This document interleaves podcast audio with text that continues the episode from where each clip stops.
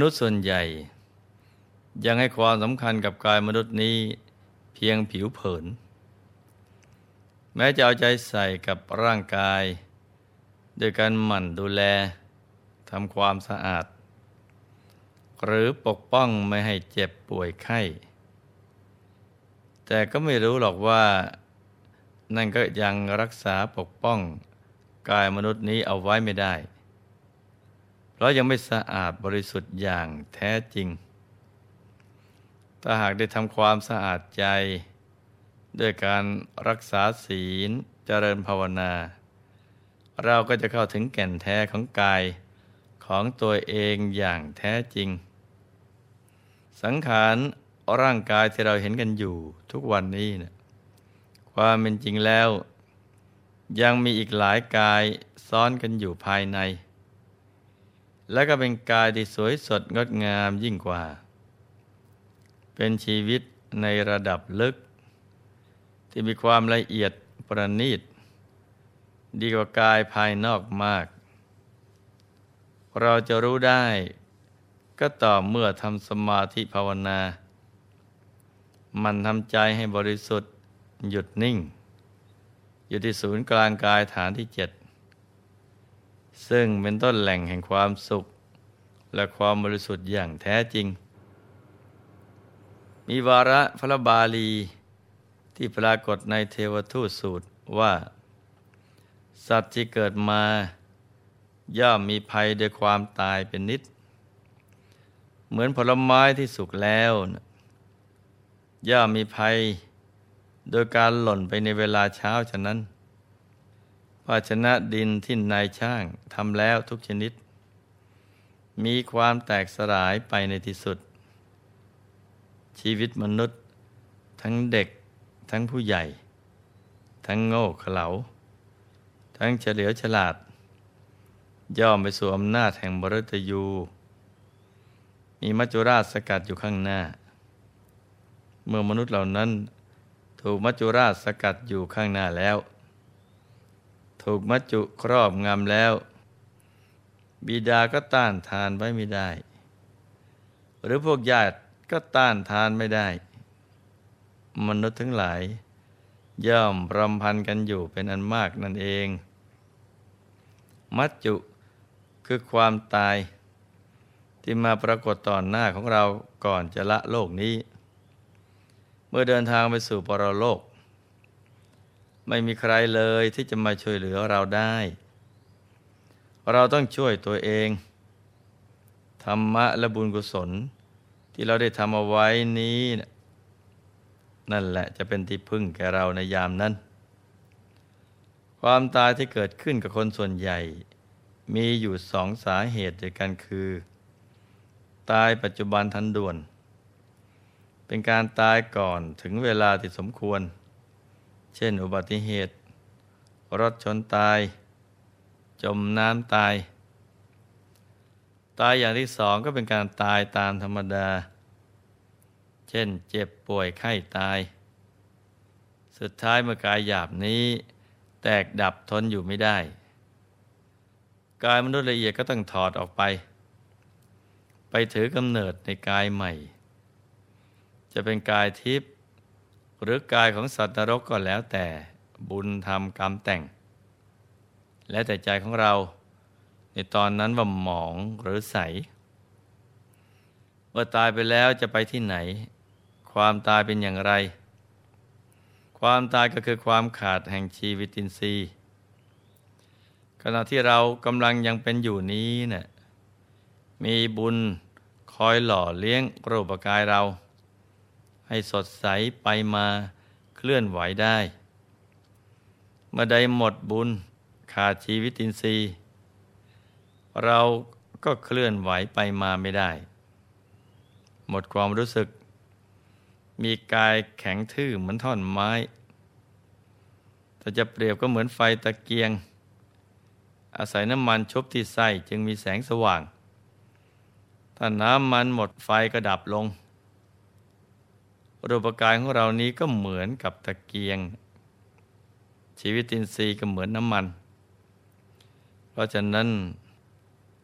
เมื่อหมดบุญ ชีวิตินทรีย์ขาดก็สิ้นลมหายใจ ครั้นหมดลม วิญญาณกระดับ ตาก็ไม่เห็น หูก็ไม่ได้ยิน จมูกก็ไม่ได้กลิ่นลิ้นก็ไม่รู้รส กายก็หมดความรู้สึก เหมือนท่อนฟืนที่รอการเคลื่อนเข้าเตาไฟ ไม่หวั่นไหวต่อความเย็น ร้อนอ่อนแข็ง ถ้าทิ้งไว้ก็มีแต่จะเน่าเหม็นผุพอง ถึงภาวะน่าเกลียดน่าชัง คนที่เคยคลั่งคล้ายหลงไหลกันมาก่อน ก็ไม่อยากจะเข้าใกล้ถึงขั้นดีแล้วก็ไม่น่าทนุถนอม จำต้องเอาไปเผาในป่าช้าสำหรับวันนี้หลวงพ่อมีตัวอย่าง เกี่ยวกับชีวิตของผู้ที่ละจากโลกนี้ไปแล้ว เนื่องจากจิตใจเศร้าหมองไม่ผ่องใส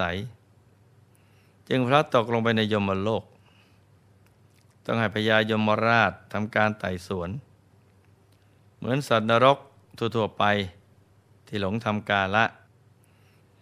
แล้วก็ต้องผ่านการพิจารณาคดีความจากพญายมราชเสียก่อนว่าจะไปเสวยทุกข์ในมหานรก หรือในอุสธนรก ตัวอย่างที่หลวงพ่อจะนำมาเล่านี้เนะี่ยเป็นเรื่องเกี่ยวกับการชิงช่วงและช่วงชิง เป็นศึกชิงพบงบดุลชีวิตว่าจะไปสุขหรือทุกข์ ก็อยู่ที่ว่าจะนึกถึงบุญหรือบาป หมองหรือใส การไปเกิดก่อนจะละโลก เคล็ดลับก็อยู่ที่หมองกับใสนี่แหละ มีเรื่องเราว่า มีหนุ่มชาวทมินคนหนึ่ง ชื่อทีฆะชยันตะ เกิดในสมัยหลังพุทธกาลเนื่องจากเป็นคนที่หยาบกระด้างประพฤติผิดศีลห้าอยู่เป็นประจำ เพราะคบคนไม่ดีเป็นมิตร เนื่องจากกรรมในอดีตตามมาทัน ในระหว่างที่ไปเที่ยวเล่นกับเพื่อนอยู่นั้น เกิดการทะเลาะวิวาทกับเพื่อนทำให้ถูกฆ่าตาย เนื่องจากตายเพราะขาดสติ จิตใจสมอง จึงถูกยมทูตนำลงไปในยมโลก ให้พญายมราชช่วยตัดสินว่า จะให้ไปเสวยวิบากกรรม ที่ทำเอาไว้ในนรกขุมไหน หรือที่ไหนจึงเหมาะสม พญายมราช อุตส่าห์เมตตา ให้โอกาสถามคำถามเกี่ยวกับเทวทูตทั้งห้าแต่ธรรมินท่านนี้เนี่ยเนื่องจากเป็นคนใจโหดเหี้ยมฆ่าสัตว์เป็นอาจิน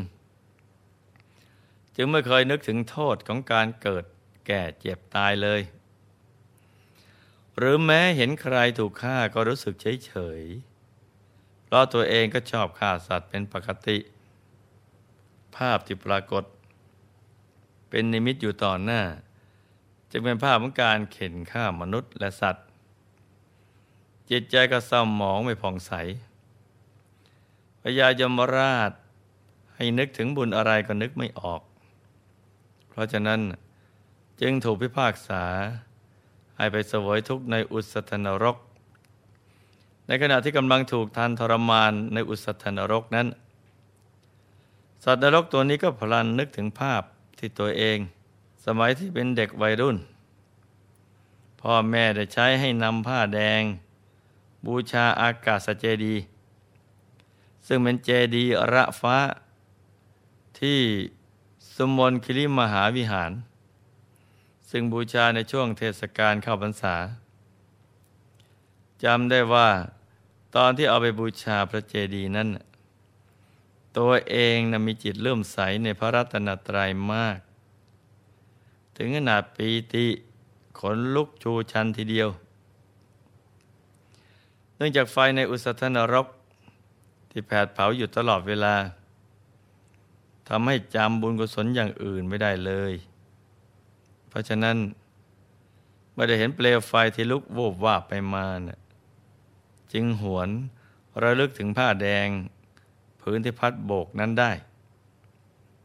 เพียงแค่จิตเป็นกุศลนิดเดียวเท่านั้น บุญก็สว่างวาบ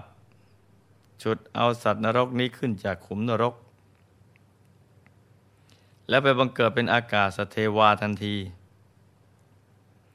ส่วนอีกท่านหนึ่ง เคยถวายผ้าสาดกเนื้อเกลี้ยง แด่พระลูกชาย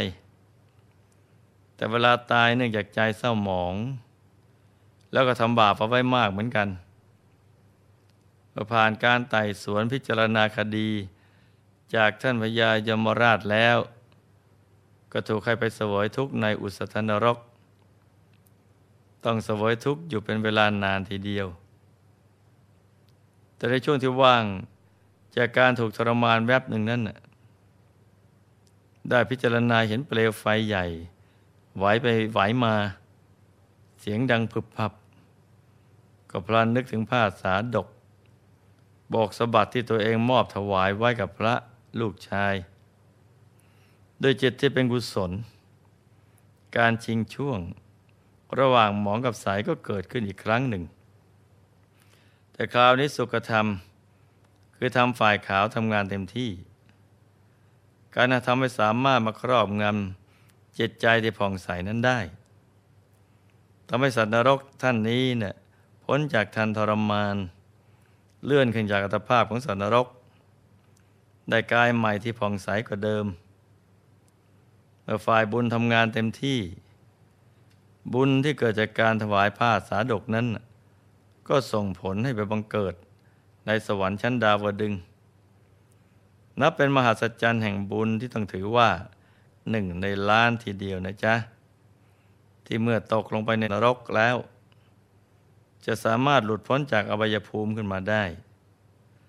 ส่วนใหญ่ก็จะมีแต่ต้องเสวยวิบากกรรม ไปจนกว่ากรรมนั้นจะสิ้นสุดลง นอกจากนี้ยังมีอีกท่านหนึ่งในอดีตเคยเป็นอำมาตย แต่ไม่ตั้งอยู่ในธรรม ชอบจ่อราดบังหลวง พิจารณาคดีด้วยความลำเอียงเป็นปกติ แต่เคยเอาดอกมะลิหนึ่งหม้อ ไปบูชาพระมหาเจดีย์และก็ได้แบ่งส่วนบุญให้แก่พญายมราช เมื่อตายไปแล้วได้ถูกควบคุมตัวไปพิจารณาโทษในยมโลก แม้พญายมจะเตือนให้นึกถึงบุญก็นึกไม่ออก เพราะบาปมันบังตาเอาไว้ พญายมจึงตรวจดูเอง แล้วเตือนให้ได้สติว่า ยังจำได้ไหม ท่านเคยบูชามหาเจดีย์ด้วยดอกมะริหนึ่งหม้อ แล้วยังอุทิศส่วนกุศลให้กับเราอมาตท่านนี้จำกุศลกรรมของตัวเองได้ จึงมีใจเลื่อมใส พอใจเลื่อมใสเท่านั้นแหละ ก็ได้ไปบังเกิดในเทวโลก เห็นไหมจ๊ะ ว่าการชิงช่วง ระหว่างหมองกับใสเนี่ยมีอยู่ตลอดเวลา แล้วก็สำคัญมากเสียด้วย พระองค์ทรงสอนว่าใจเป็นใหญ่ ใจเป็นประธาน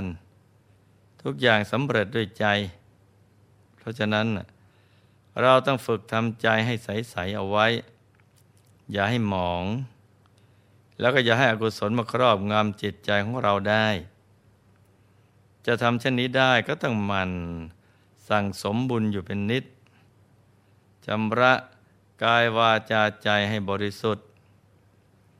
ทำบุญอะไรเอาไว้แล้ว ก็ให้มันตรึกระลึกนึกถึงเรื่อยๆ ให้ใจอยู่ในบุญ อย่าไปนึกถึงบาป ที่สำคัญต้องปฏิบัติธรรมให้เข้าถึง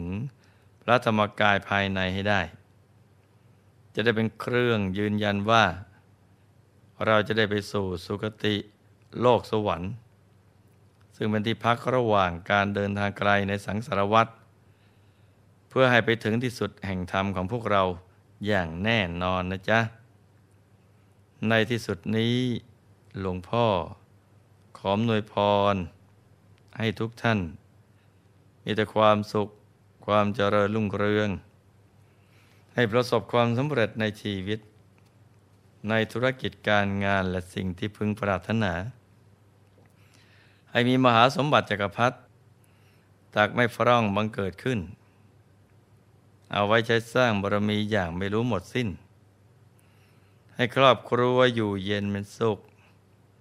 เป็นครอบครัวแก้ว ครอบครัวธรรมกาย รอบครัวตัวอย่างของโลก ให้มีดวงปัญญาสว่างสวัยเข้าถึงพระธรรมกาย